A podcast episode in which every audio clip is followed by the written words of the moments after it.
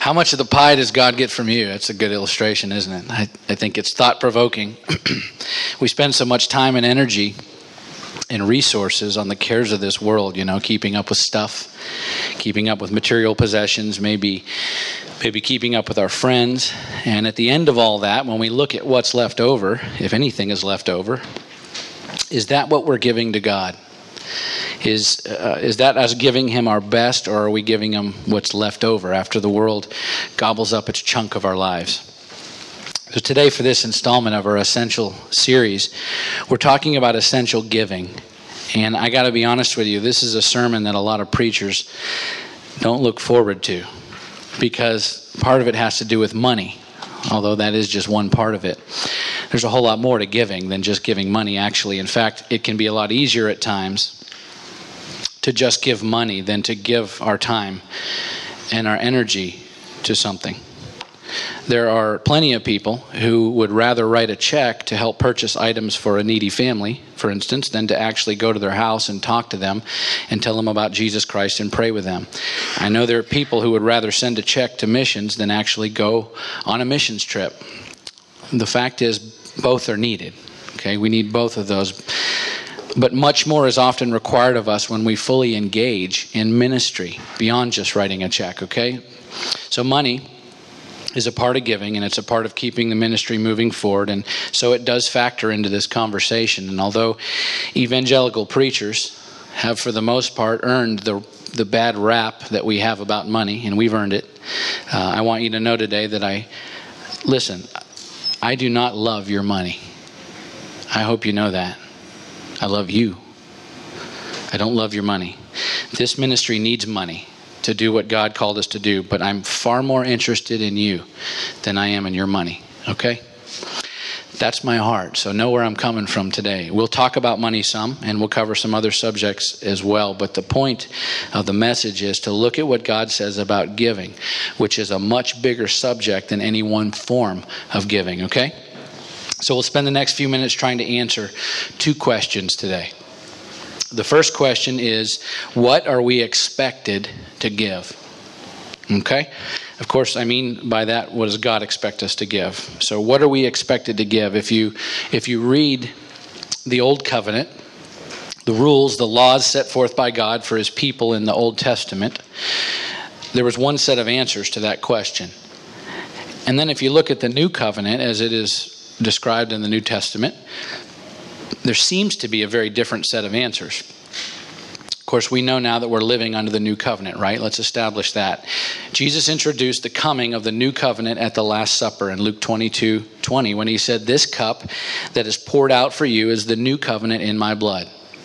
And he's referring obviously to his coming sacrifice, the pouring out of his blood for all of us. The new covenant was sealed then by the blood of Christ. Similarly, the old covenant was sealed by blood, but it was blood from animal sacrifice. If we look in Exodus 24, after sacrificing a couple of oxen, uh, verses 6, 7, and 8 say, And Moses took half of the blood and put it in basins, and half of the blood he threw against the altar. Then he took the book of the covenant, this is the old covenant, and read it in the hearing of the people. And they said, All that the Lord has spoken, we will do, and we will be obedient. And Moses took the blood and threw it on the people. That sounds kind of gross. And he said, Behold, the blood of the covenant that the Lord has made with you in accordance with all these words. They were covered with the blood. So it wasn't enough for the people to just hear the words of the Lord. It wasn't enough even for them that they agreed or would heed the words of the Lord the old covenant to be effective had to be sealed in blood. And in a similar way, the new covenant had to be sealed in blood. Okay? But the blood of animals could only go so far, it could only do so much. In the end, it was inadequate to cleanse us from sin. So Jesus offered the blood of perfection, effectively sealing the new covenant that the Father had made with his people forever. All right? I just want to stop here and say, Thank you, Jesus. Amen for the ultimate example of giving. He gave everything for us. Okay? And now we live under that new covenant. In 2 Corinthians 3 3 through 6, Paul says, And you show that you are a letter from Christ, delivered by us, written not with ink, but with the Spirit of the living God not on tablets of stone, but on tablets of human hearts. Such is the confidence that we have through Christ toward God. Not that we are sufficient in ourselves to claim anything as coming from us, but our sufficiency is from God, who has made us sufficient to be ministers of a new covenant, not of the letter, but of the Spirit. For the letter kills, but the Spirit gives life. And then in Hebrews 8, 6 through 13, it says, But as it is, Christ has obtained a ministry that is as much more excellent than the old as the covenant he mediates is better, since it is enacted on better promises. Okay, so that sounds like something different than what was before. For it for if that first covenant had been faultless, there would have been no occasion to look for a second. For he finds fault with them when he says, Behold, the days are coming, declares the Lord, when I will establish a new covenant with the house of Israel and with the house of Judah, not like the covenant that I made with their fathers on the day when I took them by the hand to bring them out of the land of Egypt. That's referring to the old covenant. For they did not continue in my covenant, and so I showed no concern for them, declares the Lord. Verse 10. For this is the covenant that I will make with the house of Israel after those days, declares the Lord. He's now referring to the new covenant here. I will put my laws into their minds, I will write them on their hearts, and I will be their God, and they shall be my people. And they shall not teach each one his neighbor and each one his brother, saying, Know the Lord, for they shall all know me, from the least of them to the greatest. Okay, we read this last week. For I will be merciful toward their iniquities, and I will remember their sins no more. In speaking of a new covenant, he makes the first one obsolete, and what is becoming obsolete and growing old is ready to vanish away. That's verse 13. I'm so incredibly grateful that we live under the new covenant today, sealed by the blood of Jesus. But this sentiment has grown in the eyes of minds and, uh, and the eyes and hearts and minds of people in the church to mean there are no more rules for living because the law is gone. Life is all just a big happy cloud of grace. And as long as we mean well and love everybody, we can sort of do whatever we want. This is creeping into the church. I've seen it over my lifetime. In his book, The Difficult Doctrine of the Love of God, D.A. Carson, one of my favorite authors, I think every Christian should read the book. Uh, he's, he is, uh, I don't exactly agree with all of his doctrine, but he's a wonderful Christian, uh, incredible author. Uh, the Difficult Doctrine of the Love of God. It's about that thick. You can read it in one sitting. D.A. Carson, he, he writes, I'm quoting, the only aspect of God's character the world still believes in is his love. His holiness, his sovereignty, his wrath are often rejected as being incompatible with a loving God. Because pop culture has so distorted and secularized God's love, even many Christians have lost a biblical understanding of it. He goes on to say that the love of God in our culture has been purged of anything the culture finds uncomfortable. Our culture doesn't want a God that comes with rules and requirements and expectations. We want a God that's easy. We want Burger King God, you know, quick and easy, have it my way. And so we've relegated him to this kind of Santa Claus status, this big happy guy that hands out presents when we act nice. We talked about this some a couple weeks ago, and I'm not going to hash over the same ground again, but when answering the question, what are we expected to give? It's important to recognize the new covenant requirements of God's people, that's us, in relationship to the old covenant requirements, okay? Because there are requirements for us under the new covenant. So let's take a minute and compare some of those requirements between these two covenants, all right? In Exodus chapters 20 and 21 and 22 and 23 and the whole book of Leviticus, much of the Old Testament, we see the Old Covenant, including the Ten Commandments, spelled out. These were rules for God's people to live by, and they touched every single area of their lives. Rules about what to eat and what not to eat, what to wear and what they shouldn't wear, where to worship, when to worship, how to worship, rules about how to treat each other, how much to give to God, where to give it, when to give it. It was everything. They, governed everything that God's people did on, on a daily basis. The Lord set forth before his people this set of expectations for giving. Expectations for giving their time and their energy and their abilities and their money and their goods and their devotion. It was all intended to be a form of worship from his people given back to him. Okay, and it was all based on percentages of their lives and possessions. You gave a percentage of your time, a percentage of your money, a percentage of your life. Everything was regulated under the old covenant to offer God worship in an ordered way.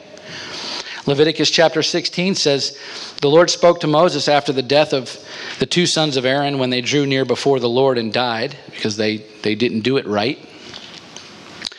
And the Lord said to Moses, Tell Aaron your brother not to come at any time into the holy place inside the veil before the mercy seat that is on the ark, so that he may not die.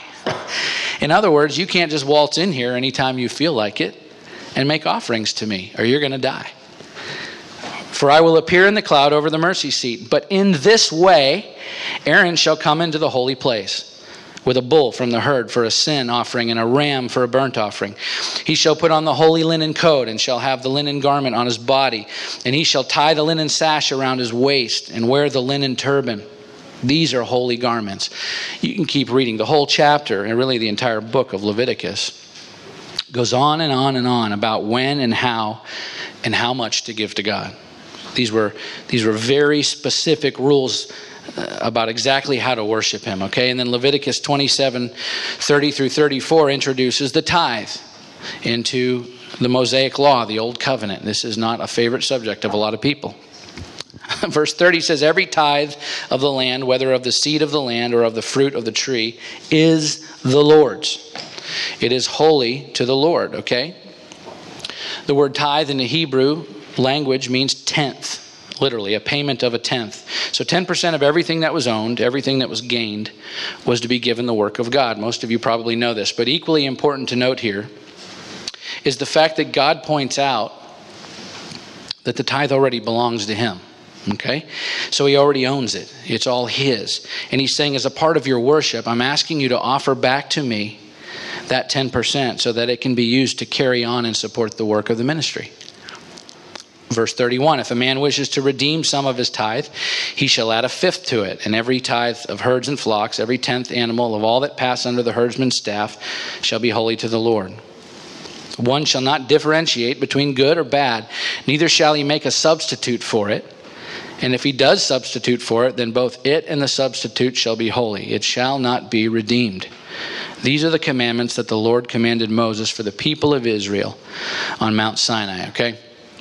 So, under the old covenant, all giving, whether it be in worship or sacrifice or devotion, was regulated, and what portion of each aspect of your life was to be given to God was spelled out by these rules and regulations. And that's what they lived by. It was a code, it was a covenant. And then along comes Jesus, and everything changes.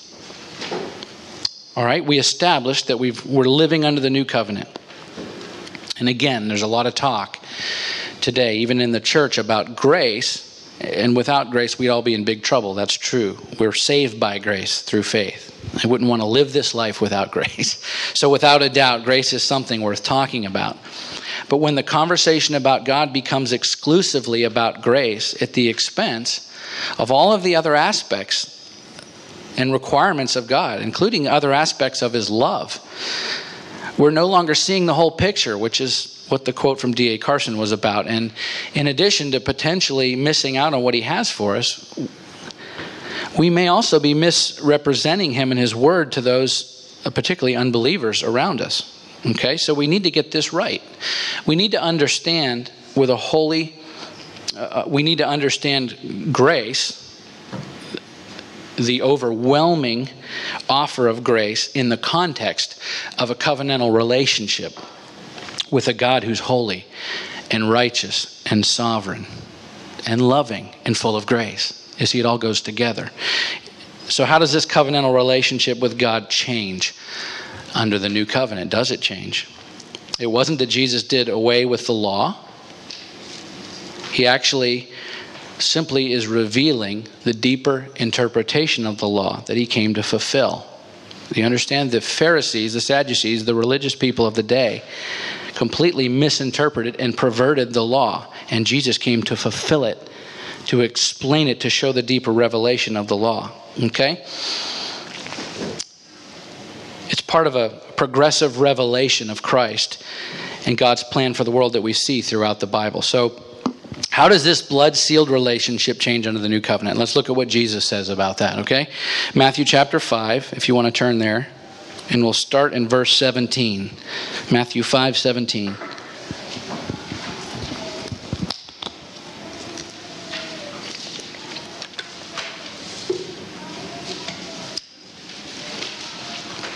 Okay, he says, Do not think that I have come to abolish the law or the prophets. I have not come to abolish them, but to fulfill them.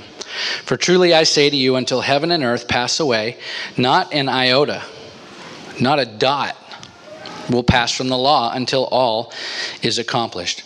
Do you know the word iota in this verse is the Greek word for yod, which is the smallest letter of the Hebrew alphabet? It's the most insignificant letter in the Hebrew alphabet.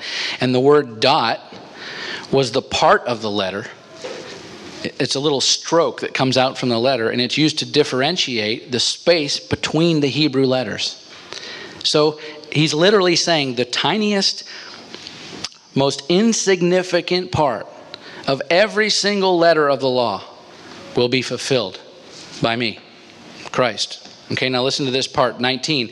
He says, Therefore, whoever relaxes one of the least of these commandments and teaches others to do the same will be called least in the kingdom of heaven. But whoever does them and teaches them will be called great in the kingdom of heaven. For I tell you, unless your righteousness exceeds that of the scribes and Pharisees, you will never enter the kingdom of heaven. He doesn't say whoever omits or deletes one of these commandments. He says whoever even relaxes one of them one of the least of them, including the iota and the dot, will be called the least in the kingdom of heaven. These are very strong words. This is very clear. Now, people say, well, what, are you saying we're supposed to sacrifice animals and, and hold the feasts and do all of it? No. Because Christ fulfilled, Christ has fulfilled the law. His blood was shed taking away the need for us to sacrifice animals and do some of these things, okay? So he fulfilled the law and is still fulfilling the law. It won't come until complete fulfillment until the end of the age, all right? As we read on, we see exactly what he means. He didn't come to take away all the requirements that God set before his people, so, so we could all just hold hands and sing love songs about each other because Jesus loves everybody. He does. But we've created this mushy, soft, weak, watered down gospel because it makes us feel good and we're missing out on what he truly has for us. According to Jesus, the requirements for God's people under the new covenant actually just got kicked up a notch. Do you know that? It didn't get easier. Listen, verse 21 You have heard it said that it was said to those of old, You shall not murder, and whoever murders will be liable to judgment. We've known that's old covenant. Got it. Verse 22 But I say to you, this is Jesus, that everyone who is angry with his brother will be liable to judgment. Whoever insults his brother will be liable to the council, and whoever says, You fool, will be liable to the hell of fire. Well, that isn't exactly easier than the old rule. it's a lot easier to say, Don't murder people than it is to say, You're not even supposed to get angry with your brother unrighteously. There's righteous anger. We talk about that another time, but when you lose it and you go off on somebody, right? Skip down to verse 27. You have heard it that it was said, You shall not commit adultery. Got it. But I say to you that everyone who looks at a woman with lustful intent has already committed adultery with her in his heart. Lord, that didn't get easier.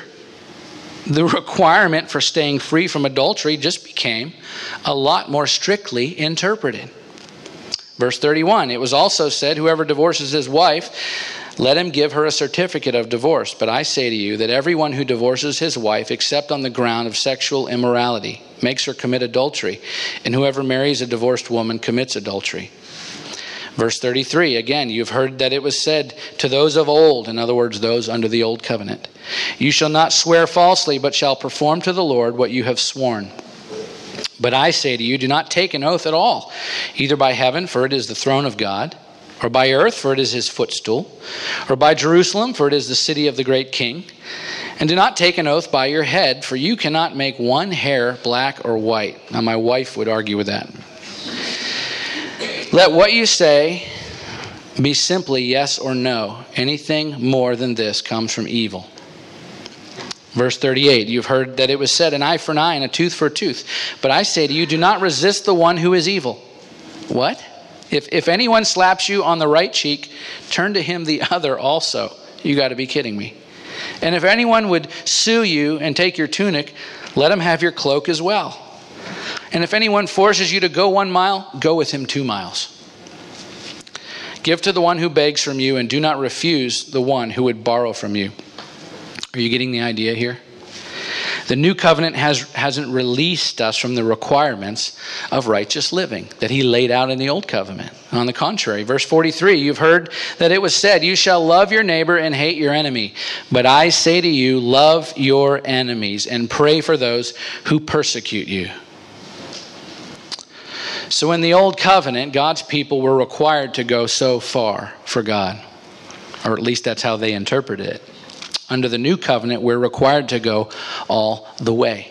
In other words, no more percentages. I want it all, is what God says. I want all of you.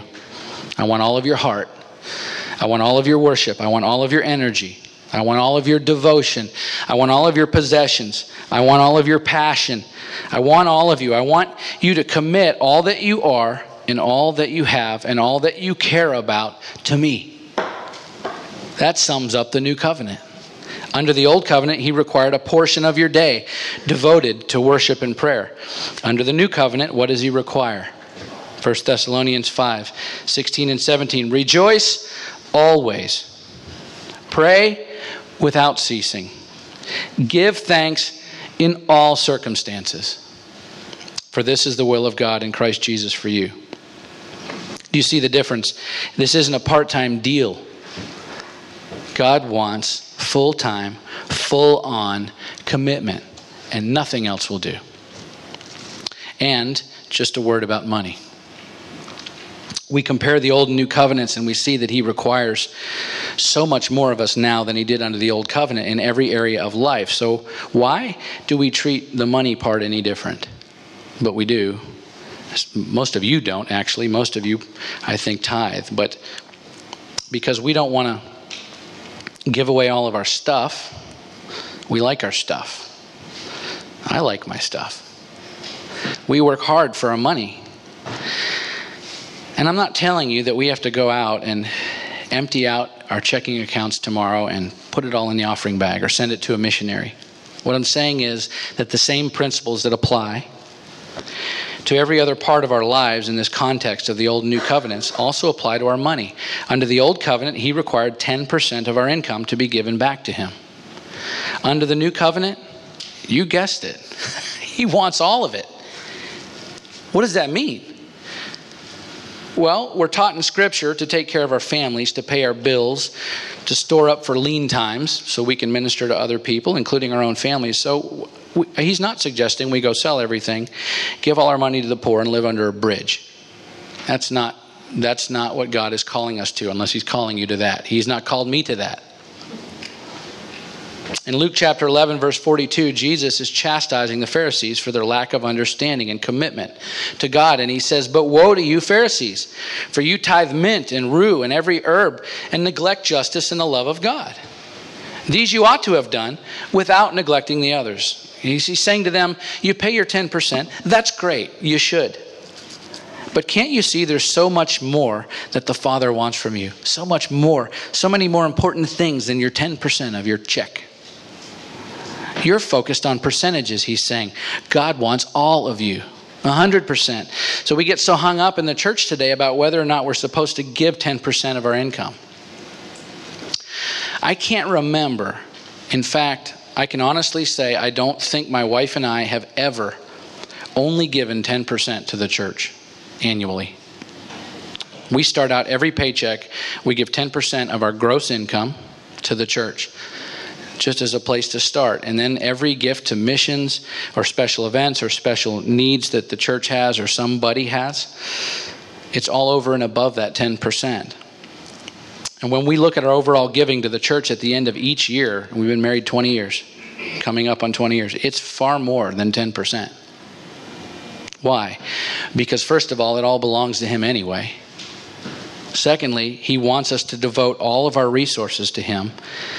And as a wonderful benefit, He says that when we give joyfully, we're immeasurably blessed. Okay, so what are you supposed to give? I don't know. I don't know God has to answer that. We'll read that here. God has to tell you that. I think the answer is everything. What does that mean? Well, I can tell you what it meant for us. It means different things for different people. 2 Corinthians 9, 6 through 12 says, The point is this whoever sows sparingly will also reap sparingly. And whoever sows bountifully will also reap bountifully. That's a, an easy uh, context to understand. Each one must give as he has decided in his heart, not reluctantly or under compulsion.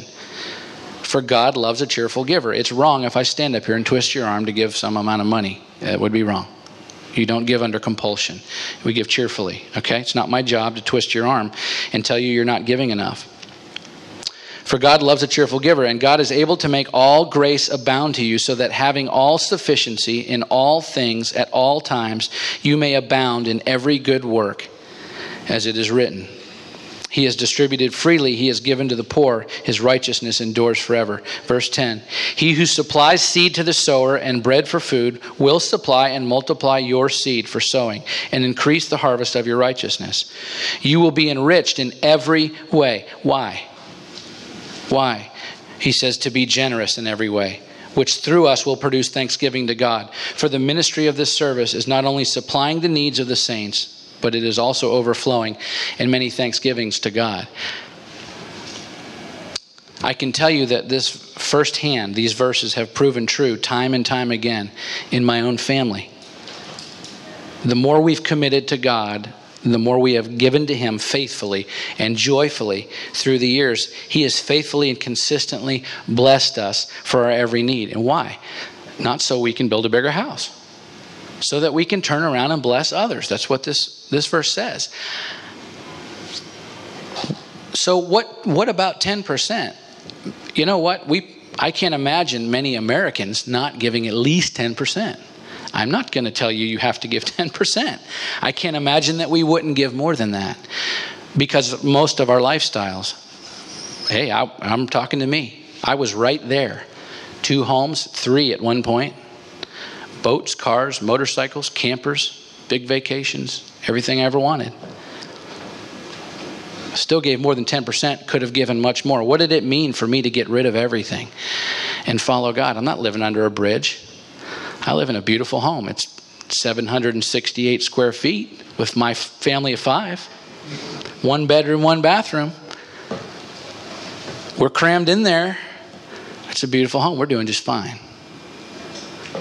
We have older cars. We used to drive brand new cars every couple of years, get a couple new cars. Why all that? Well, you know what? I'm here. Gave away a lot so that I could be here to do this with you all the time. He blesses us, He meets our needs so that we can bless others.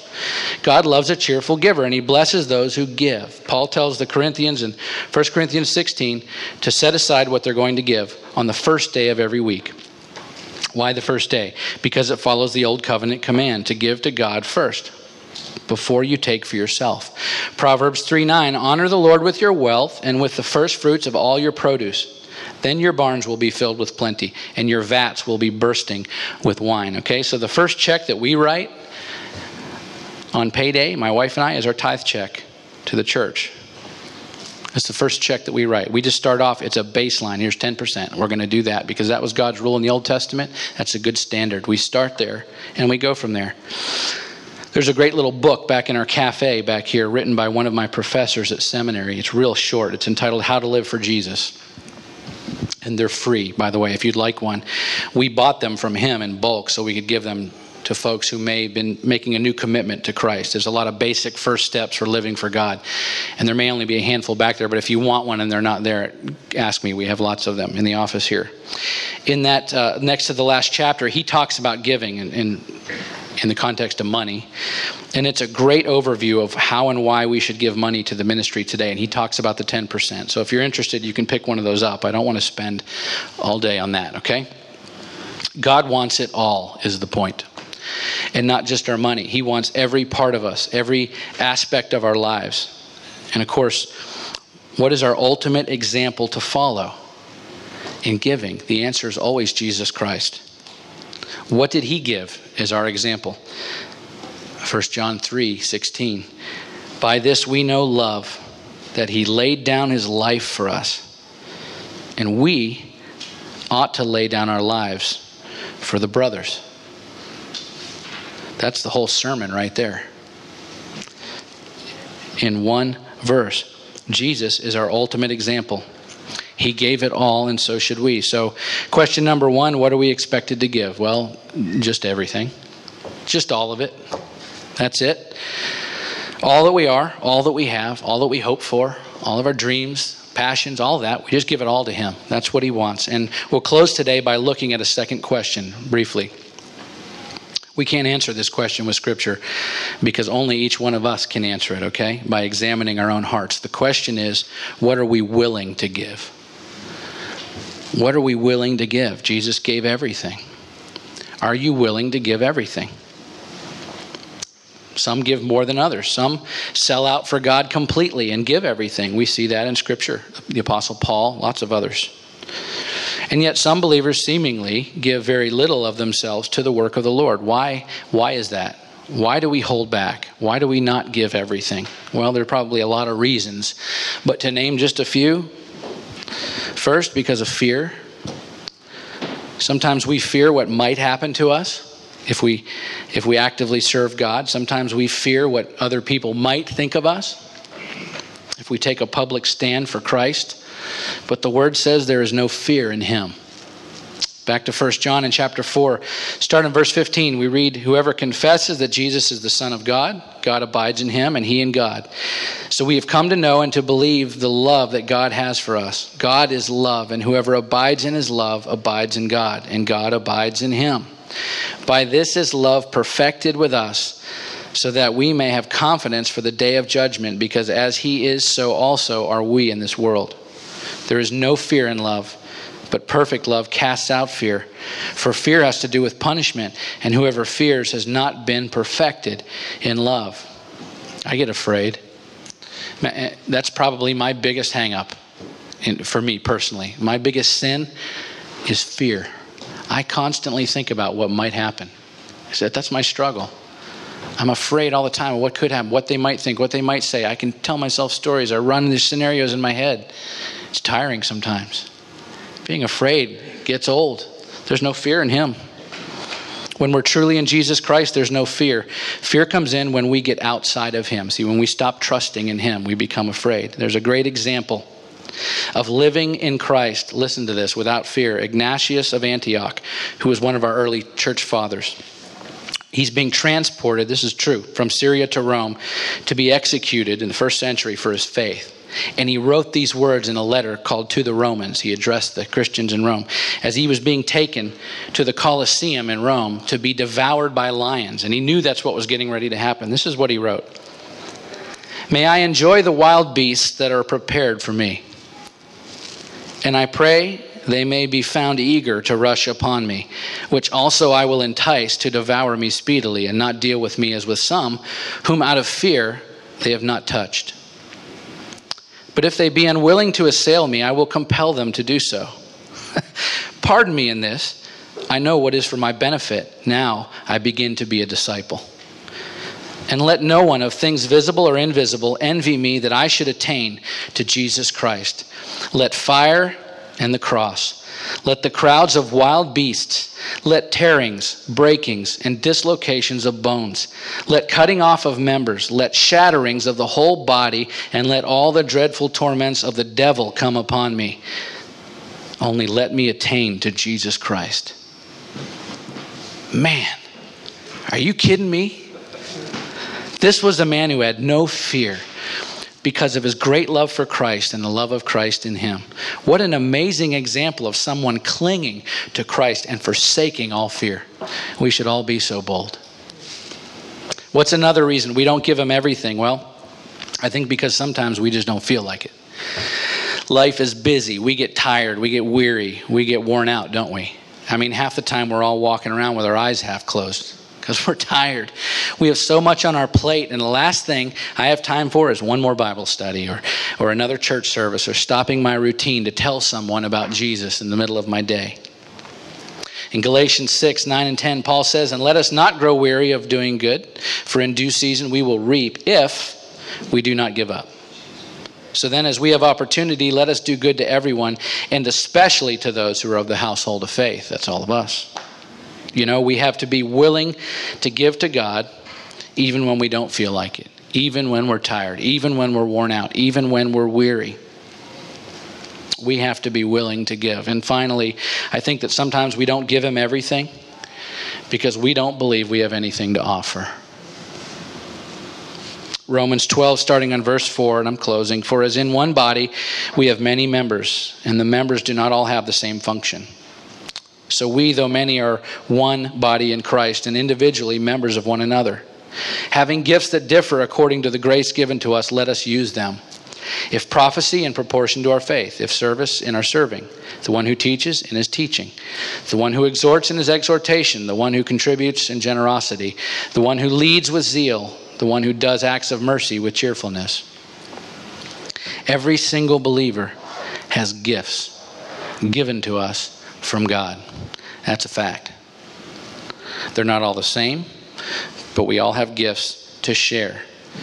Don't think that you have nothing to offer. We all have very much to offer.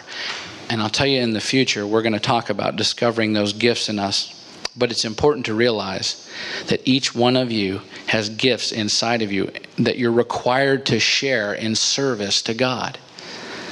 We're all called to the ministry, every one of us. It's the truth. Okay, so what are we willing to give? It's one thing to come to church, that's good. We need to do that. It's another thing to be involved or engaged in the ministry. What we do here in this church is supposed to edify the whole body. We, we build one another up in the faith in the church. That's very scriptural. Through church and the ministry, we're equipped to do the work of the Lord. That's what the Bible says. So showing up and participating is very important. Giving to this work with your time and your energy and your money and your passion, it's important not only to our own spiritual development, but it's also critical to reaching the lost, which is what we're all called to do, okay? We've all been commissioned to be a part of this and reach the lost, which, by the way, also means giving outside of these walls. It isn't all about what happens in here. It's about what happens outside of here as well, outside of these services. What are we willing to give when we're not here, when we're out in the community or in our neighborhood, or at work? What are we willing to give then? God is requiring us to give it all all the time, not just when we're in church, okay? And if if all this is starting to sound like something that could take up a significant part of your life, well, I have news for you. Serving God should take up all of your life. It should permeate everything that you do. That's what it means to truly give, and it's essential to our growth in Him. At the end of his life, at the end of this life, I don't want to look back and realize I could have done so much more for God. You know what I mean? I don't want to leave anything on the table. I don't want to waste one moment. A.W. Tozer, another one of my favorite authors, I have many, he wrote this Life is a short and fevered rehearsal for a concert we cannot stay to give. Just when we appear to have attained some proficiency, we're forced to lay our instruments down. There's simply, there is simply not time enough to think, to become, to perform what the constitution of our nature indicates we're capable of. What a powerful reflection from a man who devoted his life to Christ and has had incredible impact on untold masses of people for the sake of the kingdom of God. What a perspective. Listen, you're my friends. This is my family. God gave me this message to share with you today, okay? Time is short. None of us knows how long we have in this life. Why waste a moment of it? Compared to eternity and all the reward that we stand to gain in infinitude, what is the value of the fleeting pleasures of this mortal life? I mean, really. What gain could we possibly hope to achieve when held up in measure against the riches and glory of eternal communion with our Creator? Any pleasure that we could possibly conjure in our wildest dreams pales in comparison to what is in store for those who choose to follow Him. So I'm going to ask you one more time what are you willing to give? What are you willing to give? Jonathan, Sammy, would you guys come? Jesus gave everything. Are you willing to give everything? And and here's the thing, if you say that you are, if you make that commitment, are you prepared for what he might require of you? In desperation 4 years ago, I made that commitment. I'll never forget it. I said, "Lord, I'm done trying to do this on my own." I was a Christian, but I hadn't given him everything. I hadn't sold out to him. And a very, very short, a few weeks after I prayed that prayer, he called me and my family to Alaska.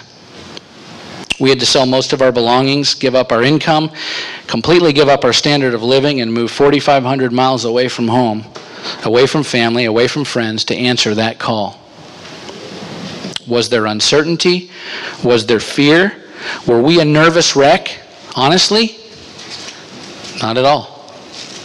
No we actually had perfect peace because we knew we were selling out and giving everything to Him, and we knew that's where He wanted us to be. So don't get me wrong, that doesn't mean it's always going to be easy. there were and still are aspects of this journey we're on, which have obviously led us back here, but that have been very difficult. There are still times when it's difficult, but every single need, every iota, every dot, has been taken care of. Even down to the smallest, most seemingly insignificant detail, because God is so faithful to His Word. When we do our part, He always does His part. So, what does giving everything mean for you? I don't know. I don't know. Only God can show you that, but I know how it starts it starts with each one of us making a commitment a commitment to follow Him wherever He leads, a commitment to give Him every part of your life, no matter what. And so, this is it. If you're willing to make that commitment today, this is it. We're closing. If you would say, you know what, I'm willing to take that step, whatever He's going to say, whatever you're going to lead me to, I want to completely commit my life to you. Let me just tell you, there's no other life worth living. If that's you, if you would say that today, I want to ask you to stand with me this morning as we close in prayer. Go ahead. We're going to take just a moment or two. I'll, I'll close us in a general prayer, but I just want to take it, not long, it's late, a minute or two, and ask you in your own way. If you want to raise your hands, you can. If you want to come down here, you can. You sit right where you are. It doesn't matter. This is between you and God, okay? But I want to ask you, allow your heart and your mind to ascend, transcend this room for a moment into the heavenlies and say, Lord, I must have you. And I'm willing to make that commitment, but I need to hear your voice. I need to see the path. I need to know where you want me to go. So let's take a moment or two as these guys play some music and let's search for God. Let's seek his will this morning. And then I'll close this in prayer, okay?